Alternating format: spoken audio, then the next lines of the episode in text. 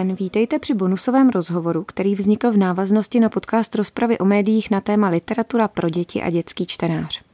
Povídat se budu s Janou Čeňkovou z katedry žurnalistiky na Institutu komunikačních studií a žurnalistiky Fakulty sociálních věd Univerzity Karlovy, která se specializuje na historii i kritiku literatury a ilustrace pro děti a mládež a kulturní publicistiku. Dobrý den, Jano. Dobrý den, těší mě, že, že jsem byla pozvána.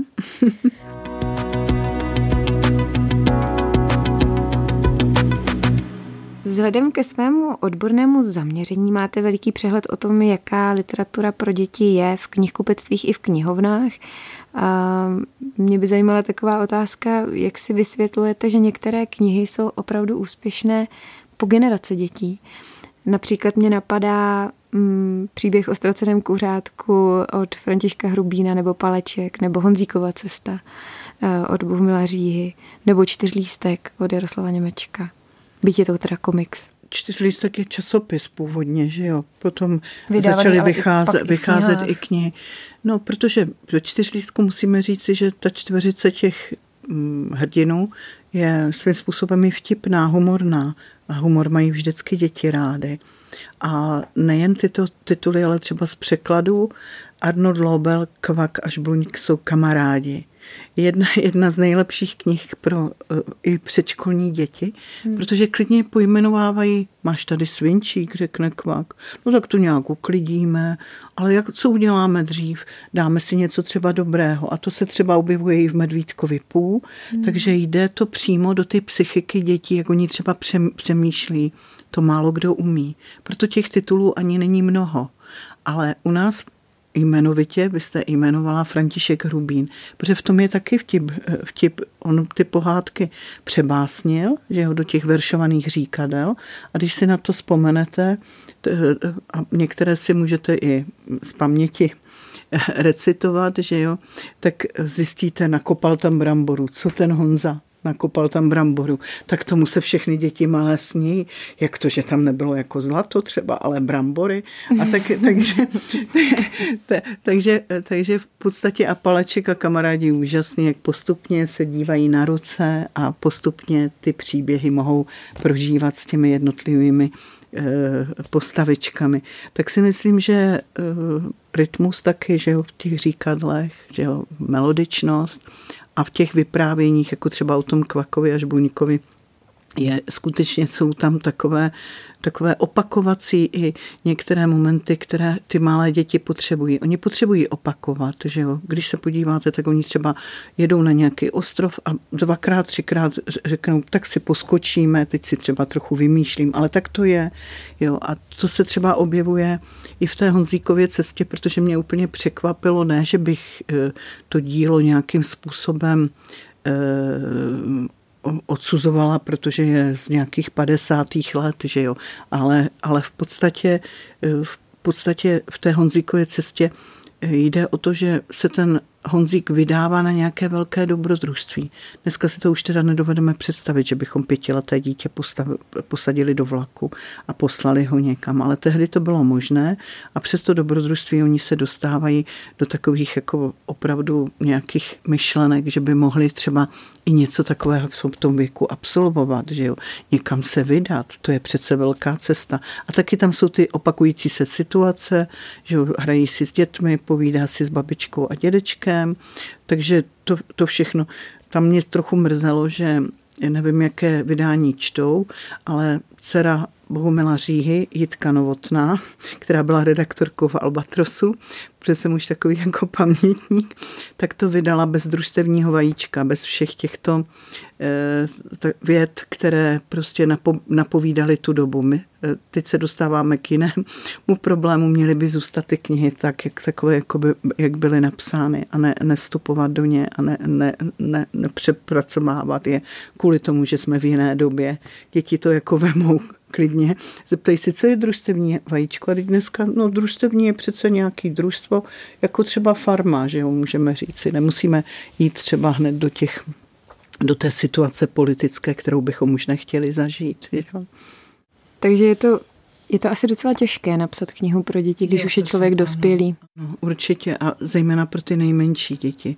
Myslím si, že se o to pokouší psát mnoho, mnoho autorů a málo které zůstanou tady jako knihy nadčasové.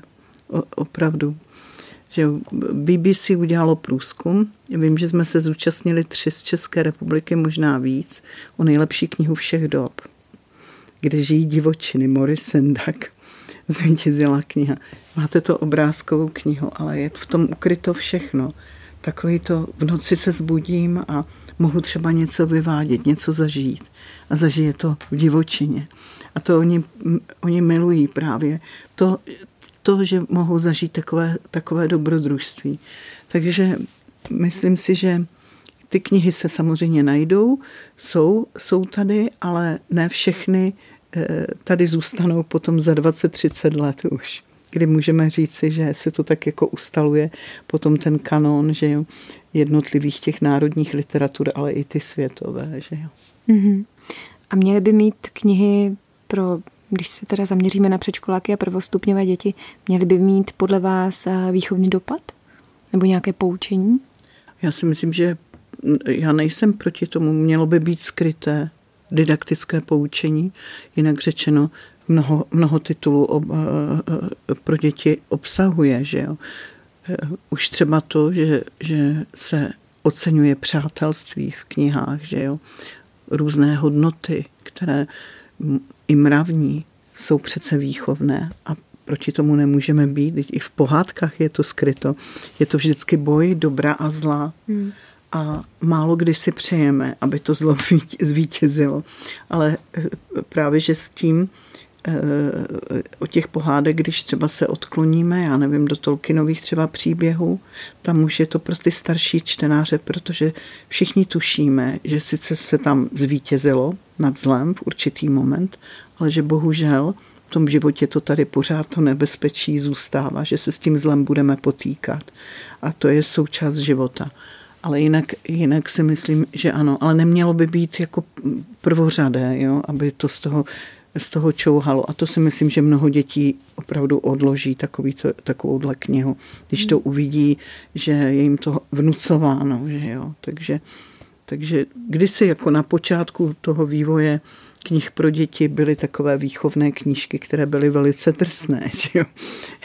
které poučovaly děti o tom, jak se mají správně chovat, že jo? a někdy, někdy tam byly využity ilustrace, třeba takové německé klasické jedné knížce, se kterých šel i strach, ale to dneska už ne, není v těch knihách, ale důležité, důležité je, aby to bylo určitým způsobem součástí třeba příběhu, že jo? a jeho vyústěním, že jo, než nějakým, nějakým takovým prvořadým poučováním. Určitě. Já jsem právě při čtení se svými dětmi narazila jak na knihy výchovné, jako například eh, mě napadá Sedmi lhář Jozífek mm-hmm. od Daniely Kloruperové, mm-hmm. kde se děti právě spolu s hrdinou učí, že lhát se nemá. Mm-hmm. Pak jsou ale knihy z tohoto pohledu možná někdy trochu sporné. Eh, nemohu zapomenout například na, pří, eh, na příběh o Kosprdovi a jeho kamarádce Telecí od Evy Papouškové, kde se vlastně dvě děti pokoušejí utéct z mateřské školky. Eh, musím se přiznat, že když jsme to s nejstarším synem četli, tak nejen, že se moc nebavil, ale chvíle mi to počínání těch hlavních hrdinů ani moc nechápal tak mě to právě mm, jako vlastně přimělo k přemýšlení o tom, co bylo vlastně jako cílem toho autora, jestli se chtěl jakoby přiblížit tím příběhem jako dětem, nebo uh, jestli třeba nemůže i vlastně těm dětem vnuknout nějaké jako myšlenky jako na to utéct z té mateřské školy jako opravdu. Uh, tak mě právě napadlo, jak se na takové knihy díváte vy, protože tam ten výchovný charakter je právě takový jako trochu sporný. No, je sporný, tam byl spíš, eh, spíš takový jako záměr autorský pobavit toho dětského čtenáře. A teď je otázka opravdu, jak kontroverzně se vnímá tento titul, eh, protože přeci jenom jde o menší děti, ale zase se tam oceňovaly takové ty situace v té školce, v rodině, které byly tak humorně podány. Jo, takže eh, je to, je to vždycky otázka. Setkala jsem se s tím zrovna u tohoto titulu, že byl jako jednoznačně přijat konečně jako něco, kde je taky jako takové dobrodružství a na druhou stranu velice odmítnut, protože e, přeci jenom e, tomu předškolnímu dítěti se to zdá prostě nepochopitelné z těch důvodů, že, je, že tohle by se nemělo vůbec jako stát, že jo. A ani, ani možná potom netouží, protože v tom předškolním věku oni mají pořád pocit, že by měli mít nějakou svoji jako jistotu v tom dobrém slova smyslu. To znamená, že to okolí by mělo, by mělo je vnímat uh, s, takovým, s takovým tím emocionálním uh, postojem, že jo, mravním, že jo, který, který, který vlastně zabraňuje takovýmhle situacím, protože oni by se báli. Že jo. Tak je to vždycky otázka toho, toho určitého naturalu, toho dětského čtenáře, ale třeba i rodičů. No ona právě tahle ta kniha zrovna byla, získala i ocenění, jestli jsem se eh, dočetla správně o nejlepší původní českou prózu od nakladatelství Albatros. Vedle muže z hodin Vratislava Maňáka. A já jsem byla v porotě a hlasovala jsem pro muže z hodin. Hmm. Ale jako i, i tento titul, ale i tento titul prostě byl právě oceněn, proto eh, víte co, strašně se hledají eh, knihy, které by byly právě humorné, které by nějak dokázaly, podobně jako ten kvakaš blůňk, že jo, eh, dost, nějak se dostat do takového jako povědomí toho malého dítěte, které ještě teprve získává tu zkušenost kolem sebe a chce ji, chce ji získávat eh, opravdu nějakým zábavným způsobem, ale přitom nepřekračovat určité hranice. Že jo?